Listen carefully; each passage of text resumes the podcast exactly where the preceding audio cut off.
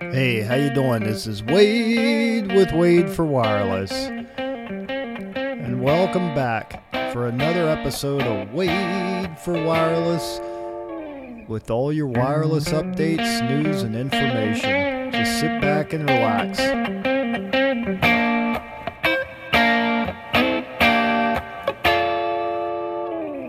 Hey, how you doing? This is Wade with Wade for Wireless, and today I want to talk about smart city broadband initiatives. It's a three-part series because what I hope to do here is take a couple reports that I got and put them together.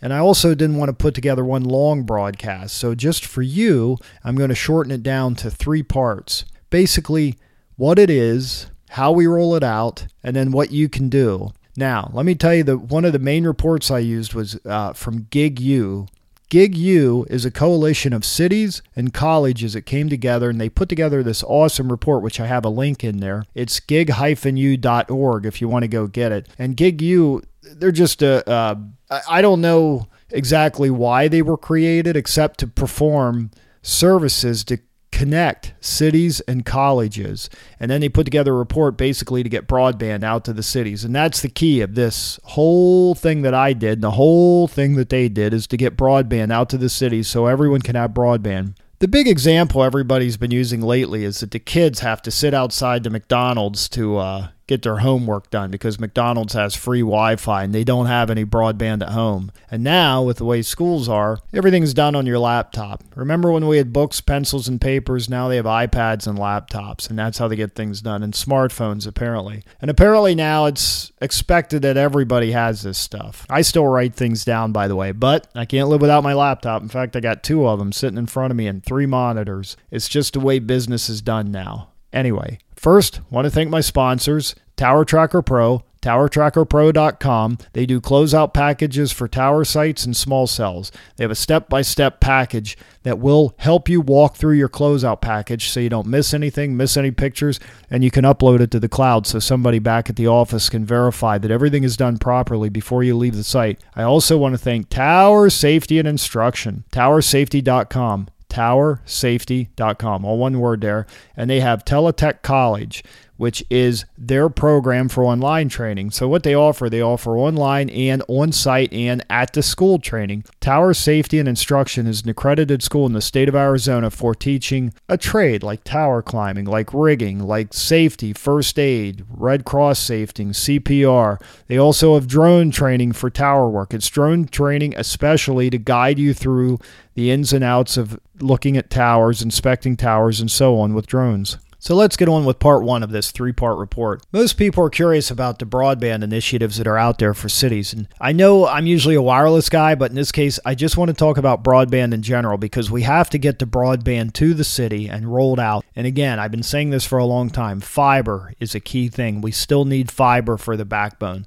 Uh, we use wireless, wireless is awesome but it's really not going to get you to the city. It is going to get you to the last 200 feet, 500 feet, maybe even the last mile, maybe even connect to towers. But what I'm talking about here is broadband to the city. One of the things that GigU did in their report, which is a great report, by the way, I highly recommend it. Like I said, it's gig-u.org if you want to go download it yourself. It's just a great report. But I want you to pay attention about a lot of cities just think they need broadband and they don't really think it through. So the point of this, they point out the obvious things. However, for colleges and cities, they don't always look at capex and opex because they're run a little differently. Cities usually rely on tax money and then they have a project, they roll it out, and so on. Uh, colleges, on the other hand, raise grant money and they look at the benefit for the students, but they also have to deal with capex and opex. CapEx is the money you roll out for the initial, let's say, deployment, installation, the build, if you want to look at that way. OPEX is your operating expense. CapEx, capital expense. That's what you pay for the initial rollout. OPEX, operating expense. Operating expense is your ongoing expenses for the actual maintenance of the operation. When I say maintenance, I know you're thinking, oh, well, I'll just have one guy run it. Not that easy. Broadband has monthly recurring fees for the access to the internet, for laying stuff on the ground. Chances are you have rent on poles. You have to pay. The city permitting should be part of CapEx, but the city may have ongoing fees that they expect you to pay. It's all things that you got to worry about in the cities. When they run this stuff, that's what they're thinking about. CapEx, OPEX has to be lower than the revenue You want your income to be higher than your expenses. How does that work? In your business plan, and you have to have some idea of what you're going to get for this thing, you have to come up with what you think the value is. There's different plans out there. Uh, I think when you look at this, you have to pay attention to what your value is of the system and where you're going to make money. Unfortunately, I'm like most people. I think you have to run a system and then go all the way to the end user, but you don't. What a lot of these systems are now, they'll lay the fiber, they'll lay the backbone, and then they'll rent that to anyone who just wants to provide the last mile connection to the homes, to the businesses, and so on. You can either buy a fiber, rent a fiber, light it up, do what you want, but if somebody else laid it, they want to get paid for it. That is value, the value of it. What you expect to get paid is what your income's going to be. That's how it's going to work. The ongoing contracts that you get with these people, let's say if someone signs up and they're going to connect uh, like every business on whatever block, like on 10 blocks of the city, you have to get them to commit to it say a five year, 10 year lease, which when most people do this, they usually commit to a very long term lease, maybe even a 30 year lease for fiber. That's sustainability. So now you have your income, you know how long it's going to be, and you know that you can make money off of it. What you have to decide is are you going to charge more for that? Are you going to sell it outright and make a profit?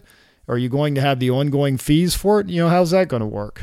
So, again, you want your income to outweigh your expenses. You want your value and profit to outweigh your capex and opex. You want to make money. That's it in a nutshell. You want to make money. You don't want to lose money. Let's look at the next step. Does it solve a problem for the residents? Because what you're going to think about is what they're going to get for it. What you want to think about is how they're going to actually benefit from it and if you have their buy in. Why is this important? Listen, if you're a city, taxes are important. Definitely don't want to. Uh, you definitely don't want to have the taxes out of control. Now, when I say buy-in, that's because at the start of the project, you have to make sure that the residents understand it's valuable. So now that you know you're going to make money off of it, you know you can do that. You can't just go out. Well, you can. You can just go out and build it. Uh, many times that'll work because people really do love broadband. But what you're going to want to do is get the buy-in because there are failures out there, and I bring them up here uh, where people don't have the residents buy in because you got to understand it depends where you live, who you're working with, and what the residents think. A lot of times, if you don't have the locals buy in, all they see is like, it's going to cost money. And if we have to spend money, that's evil. We'll just live in the dark ages. We're happy living in caves. You'd be surprised a lot of people have that attitude. They're happy living in caves. They don't want this modern technology of the devil in their homes. They want to live there. They want to watch your cable TV. They're happy, right? Surprisingly, there's a lot of communities like this. That isn't all. That isn't the only reason things fail. The other reason they fail is because a lot of times people don't see value in, say, a city doing this. And there's a lot of different ways cities can raise the initiative. But let's just say now the city's going to take the initiative to either bring in the broadband or partner with a local private company to bring in the broadband. Suddenly, when you're talking about competition, you have companies like AT&T and the local cable company that get angry. They're like the residents are fine with their cable TV. They don't want internet access. I bring up that Cox actually said that. Uh, an executive from Cox thought they were fine the way it was. That is until they got competition and started getting crushed. Then suddenly, hey, we're going to put in like half a billion dollars to upgrade our network because that is what the people want. The people always wanted that. They just thought that they could drive the market the way they wanted to, and they could for years. See, the thing about the cable companies' mentality is they had a, a, monopoly on a lot of neighborhoods. They still do. You know, it's and the reason is is because what competition do they have? You could try wireless, but you're going to pay a fortune to get a Verizon or even a T-Mobile with their unlimited plans, and it's going to be hard to watch video off that on your main TV. It just is. Trust me. It'll get there someday. 5G is supposed to change all that. Anyways, I digress. Apologies. Back to what we were talking about, and that is getting broadband to the city. So we're going to lay this out in such a way that it's a business no matter who does it, but the cities have to want it to happen. I'm going to look at a couple business cases, like I said. If the city's going to roll it out themselves, which has been done successfully, and it also has been done unsuccessfully, they have a lot of things to think about and they have to come up with a business plan and they have to get out of thinking like a city, but what's good for the residents and how they're going to profit from it. Because in today's world, you can't just rely on tax money to pay on over pay for everything. Although it's been done, it's you know not generally a popular point of view when the taxes have to support a program like this, when it should be self supportive. Let's face it, it should be.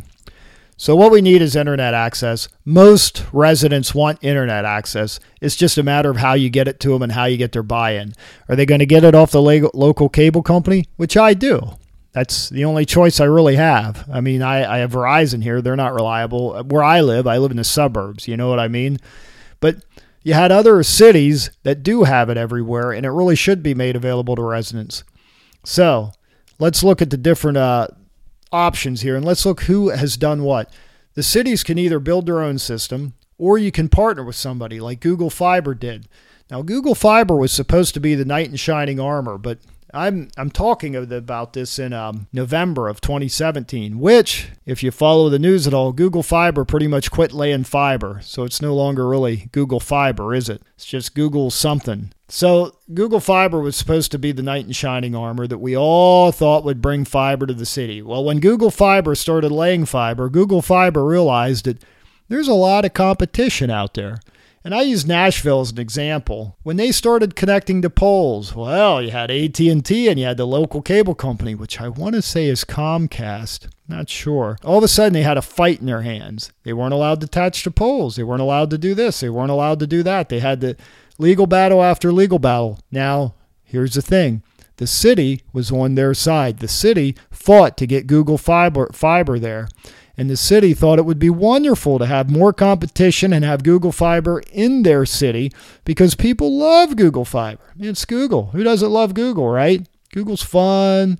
Google thought they would profit. Well, suddenly Google realized it's work. You're not sitting at a laptop just typing in a search item. You're out there deploying. You got to pay people to deploy. You got to fight to get on every pole. You got to struggle. It's a struggle. Google doesn't want to struggle. Struggles are hard. Who wants to struggle? So they quit. anyway, it was just very frustrating for me because I really had a lot of faith that Google would make changes. Now, with that said, Google did roll out successfully in several cities. And I know I, am sort of being a, a sort of being a shithead here talking about it because I'm a big fan of Google Fiber when they came out. And I guess I'm a little disappointed they quit, but I get it. It's work. It's work. AT&T and Verizon have both laid out their, you know, their FiOS and what what's AT&T?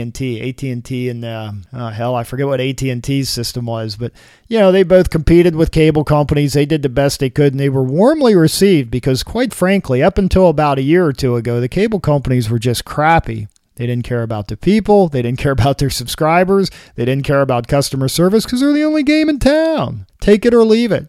Now things are changing. Now we can watch TV on the internet. We don't need cable. In fact, cable's a pain in the ass a lot of times. So, what do we do? We have Amazon Prime, we have Apple TV, we have uh, Netflix. We can watch what we want, when we want, where we want. We have YouTube TV, for heaven's sake, which is pretty awesome. All those are awesome. I'm a big fan of Prime. I'm a big fan of YouTube TV, and I'm a big fan of Netflix. All there. All there. Why why go anywhere else? You have internet access. You can watch what you want, when you want, where you want. It isn't like you're tied to your home or your big screen TV. And now with the millennials, they watch everything on a small device anyway, including me. I sit in my Kindle and watch movies on the plane that uh, that I get from Amazon Prime. That's why I'm a big fan. They do right, and that is why I love broadband. But I think the cable companies are getting it. They realize they can't just tell us us the subscriber what we're going to get. They have to give us the subscribers what we want. Took them a while to do that. So the other thing they're beginning to realize is that they can scale back TV. People can watch TV anywhere, any device. They certainly don't need a cable box. Although, if the cable box had more interfaces, which Comcast is doing with their X1 platform and in Xfinity, you have a little more choice you have options, which is what they really had to do. They had to give us all options. Okay. So, where was I? Oh, yes. Economic development. now that I'm off my tangent and my soapbox, let's talk about economic development. Broadband in today's world, today's world, 2017 going forward, Economic development is going to be built around broadband. Broadband is an introduction to new business, new interface, ways of learning, schooling, everything. We're going to rely on broadband, like I said, not only for TV, but for learning. Kids at school are going to rely on this for learning. Kids in college are going to rely on this for learning. Me at home trying to learn how to paint a, uh, a certain way on my house, I'm going to rely on YouTube to teach me. For me at home, working on plumbing issues, carpentry, trying to figure out how to get my landscaping to look just a little bit better and how to kill those damn weeds out back. I'm going to rely on YouTube. It's just the way it is. So, that is why we need broadband. That is why it's going to be good for economic development. And for people like me that sell books online through Amazon and through Gumroad and through Sellfy, I rely on this to make a living for pe- for heaven's sakes, people. I need this. And you know what? I'll bet I'm not the only one. I'll bet there's a lot of people out there that need it. Economic development. My economics needs this development. it just does. I'm just pointing out the facts because a lot of people rely on the internet. Look how many of you are listening to this or reading the blog, hopefully, reading the blog and listening to this. I would appreciate that. And if you are doing it, thank you. There's a lot of dinosaur companies that don't get this. They still want you to come to the office and travel and commute and all that. And trust me, there's a lot of them. But there's a lot of businesses that need you to go places. Take medical workers, you know, in a hospital. Take police, they have to be out. They're relying on this to do their jobs. Yes, public safety definitely relies on this to do a job and to do a job well. And that's where we're at with this. What we're trying to do is not only have economic development, but have a foundation for all businesses to use this, no matter what you do or where you go. So let's look at the three models we can look at for cities. The city can take the primary lead and roll out the the the, the broadband themselves, the fiber, uh, the the the wireless, the access, things like that. They can do it all themselves. You want an example of this is Chattanooga, Tennessee, their network. In 2010, the city decided to have a gigabit network available for homes. How awesome is that? A gigabit per second at your home. Rolled it out. And what, what happened? Did it pay off? Well, of course it paid off. Now they have Volkswagen in their city, which is awesome, a car manufacturer, which probably gave jobs to a lot of those people that, you know, said, I want to live in a cave. I don't want broadband, but I do want to work at Volkswagen because it pays well and has benefits. Also, Amazon put a warehouse in there. You know why? Because they have broadband. They could fulfill orders. They could do things they couldn't do before. And again, they hired a lot of local people. Between those two companies, they gave a lot of jobs there in Nashville. I'm sorry, they're in Chattanooga, Chattanooga, Tennessee. So it did pay off. The city did what they had to do. So their model served well. They had the balls to move forward, make it happen, and they were able to serve as models for other cities like Wilson, North Carolina, and Leverett, Mass. So, they also talk about, in that Gig U report, it talks about Ammon, Idaho, who also built a gigabit backbone. They decided to provide, provide a gigabit backbone because the local telco would not spend any money. This is a common story in many cities, and this is what I was saying about the cable companies. In this case, it was a local telco. So the city was worried because they would need 50% of the market share to make it pay for itself. 50%. The local telco owned the local market, and they needed 50% to make it profitable. Did they do it? Could they do it? Are you on the edge of your seat? Guess what? They got 70% of the market share. 70% because the incumbent got lazy. When the incumbents get lazy, you know what happens? You have a great opportunity to roll out. Not a good opportunity, a great opportunity. They did 20% better than expectations. And what that means to the city is it was a success and it was profitable and everything worked in the right way. Now, let's look at Huntsville, Alabama, who owns the electric utility. The electric utility provided them with the means and the foundation to deploy broadband quickly with an experienced player. So, what they did it's a good plan here. They put in the backbone and then they build all the fiber for the backbone. And what they do, they leased it to Google Fiber. Google Fiber could do the last 200 feet to the home or whatever it is. You know, let's say last mile, last 200 feet, last 500 feet. So it's a win win. Google Fiber didn't have to deal with deploying all the fiber across the city. Suddenly, they have a backbone that they can tap onto to get to the homes.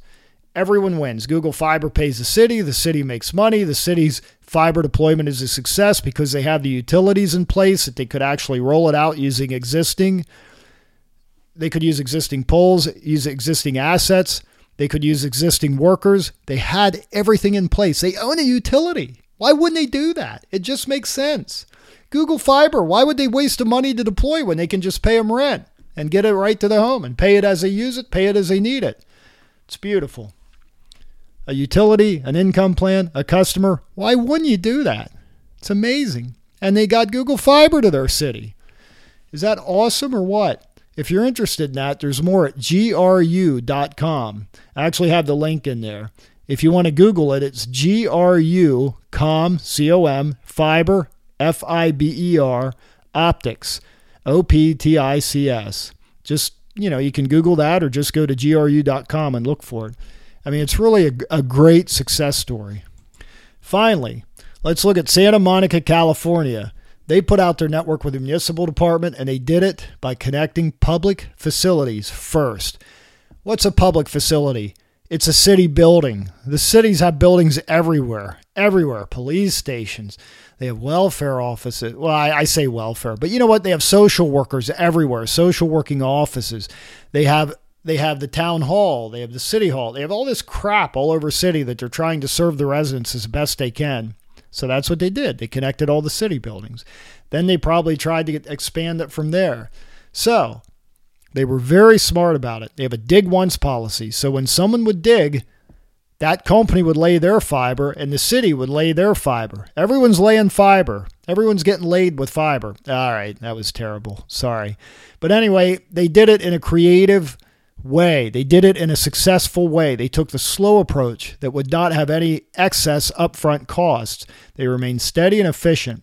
And if you want to read more about that, it's on ilsr.org. Or you can Google Santa Monica City Net Fiber. Pretty obvious, right? They did that back in 2014. It's really a, um, a fun report to read if you're into this stuff. Now, let's look at another case study. I know we're pretty far into this. This is why I made it a three part series. So there's also the partial deployment that the city can be involved in. So when I say partial, usually it's a public private partnership. So with that, uh, a PPP, public private partnership, that the city supports and endorses. But the private partner will be the one doing the heavy lifting and running the business. But the city has to play their part. The city can't says just I said you shall do it, so it shall be done. They have to make it easy for the partner to do this. They actually have to pave the way. You get it? So they have to work with the partner. So if they're going to partner with somebody, one, you're taking a risk because you're picking a favorite. The city's going to pick a favorite. But the partner probably could win it through an RFP, an RFQ. The, the partner could just partner with the city because they said they'd do it and there would be no cost to the city. But the city has to make it easy for them to do it with the permitting process. And I'm not saying they have to give away permitting for free, but what I am saying, they have to work with the partner to make it cost effective everywhere and also to make it easy and perhaps even provide the assets that are needed. Listen, ISPs are everywhere. Not all of them look good, but many of them provide broadband to the home or the local business. They often are rooted in the community. So a lot of local ISPs would make great partners because you're working with someone who is in the community, someone who they love. So I can bring up a couple examples of this locally here. In York, Pennsylvania, where I currently live, there's an organization called Crispus Attucks Association, and they sponsored an initiative to connect local schools and wireless broadband. Now this was this was literally 15 to 20 years ago. It's around 15 years ago, I think.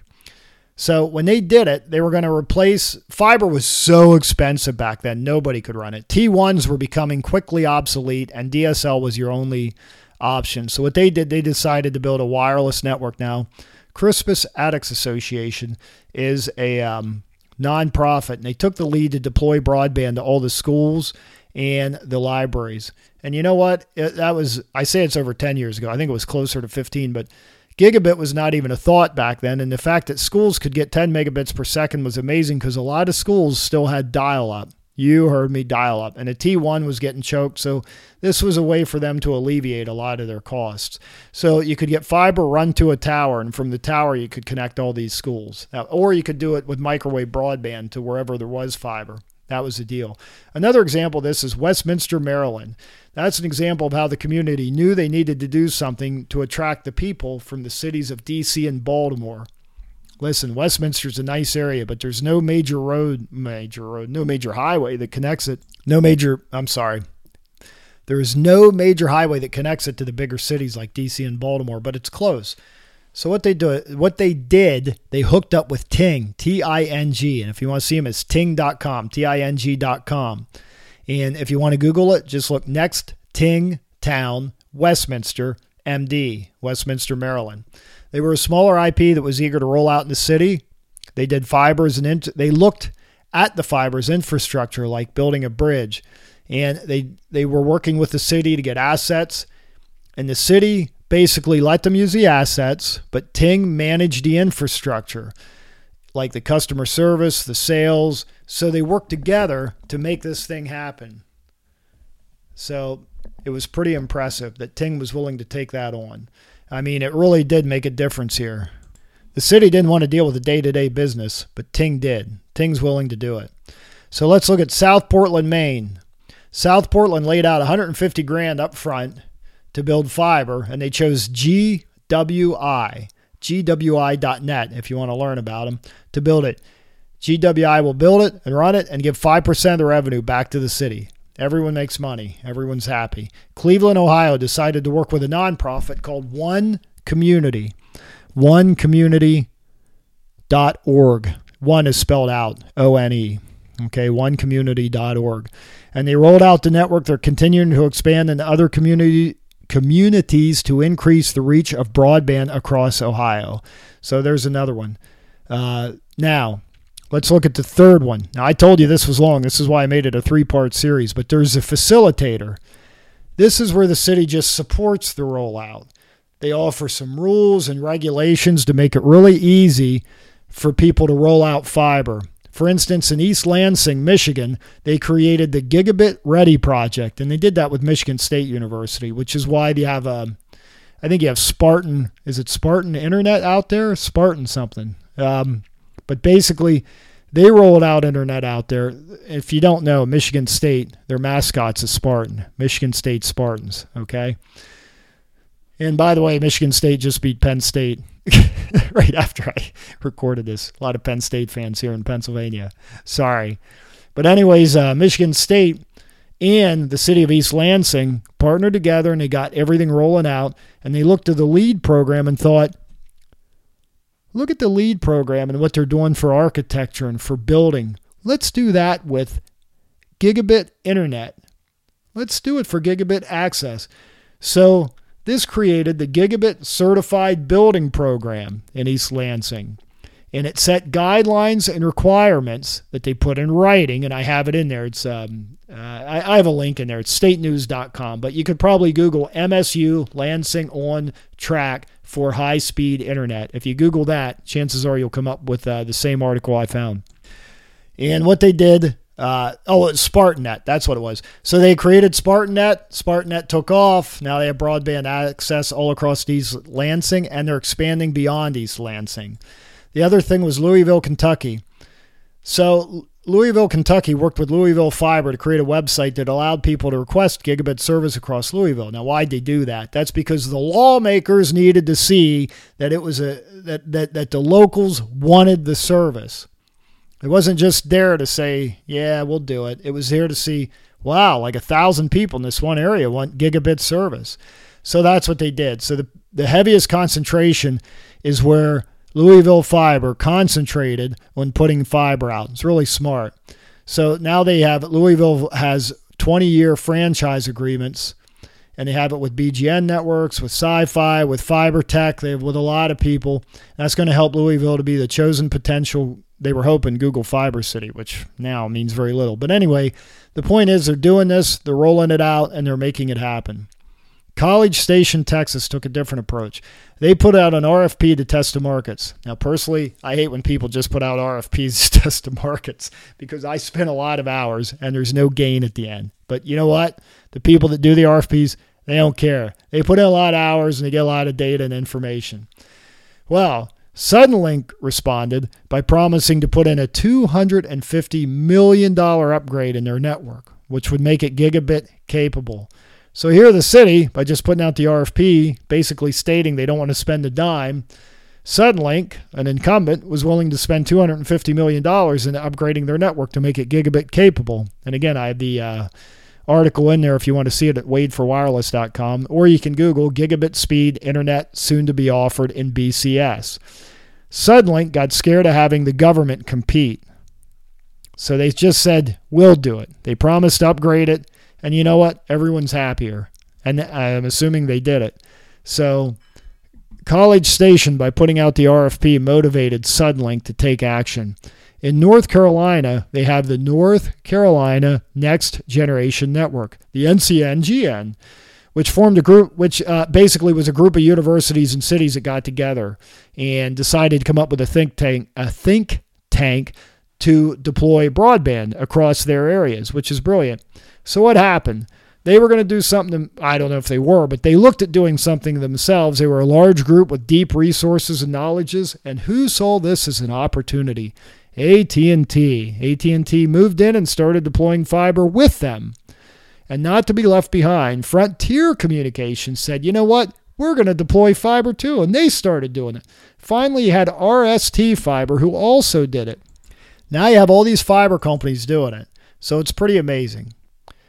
I Connecticut also did something very similar to that where they got 46 communities together. They want to be the first gigabit state. Connecticut could probably do that. All right, that's the end of part 1. To be continued. I told you it was long. For heaven's sakes, we're over a half hour in. So, all you people out there, be smart, be safe and pay attention. That's how you learn. God bless. See ya.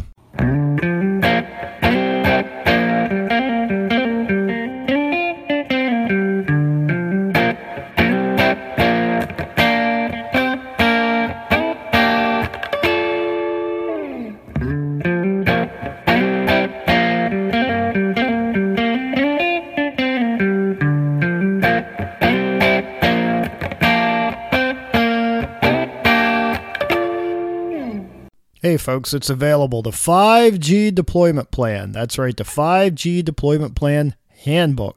I have the ebook out there for you in Amazon paperback, a full color 8.5 by 11 inch version, the Amazon Kindle version, the full PDF on Sellfy, and the full PDF on Gumroad. It's all about the 5G deployment. Go to wade4wireless.com and look for 5G deployment plan. It's in there just for you.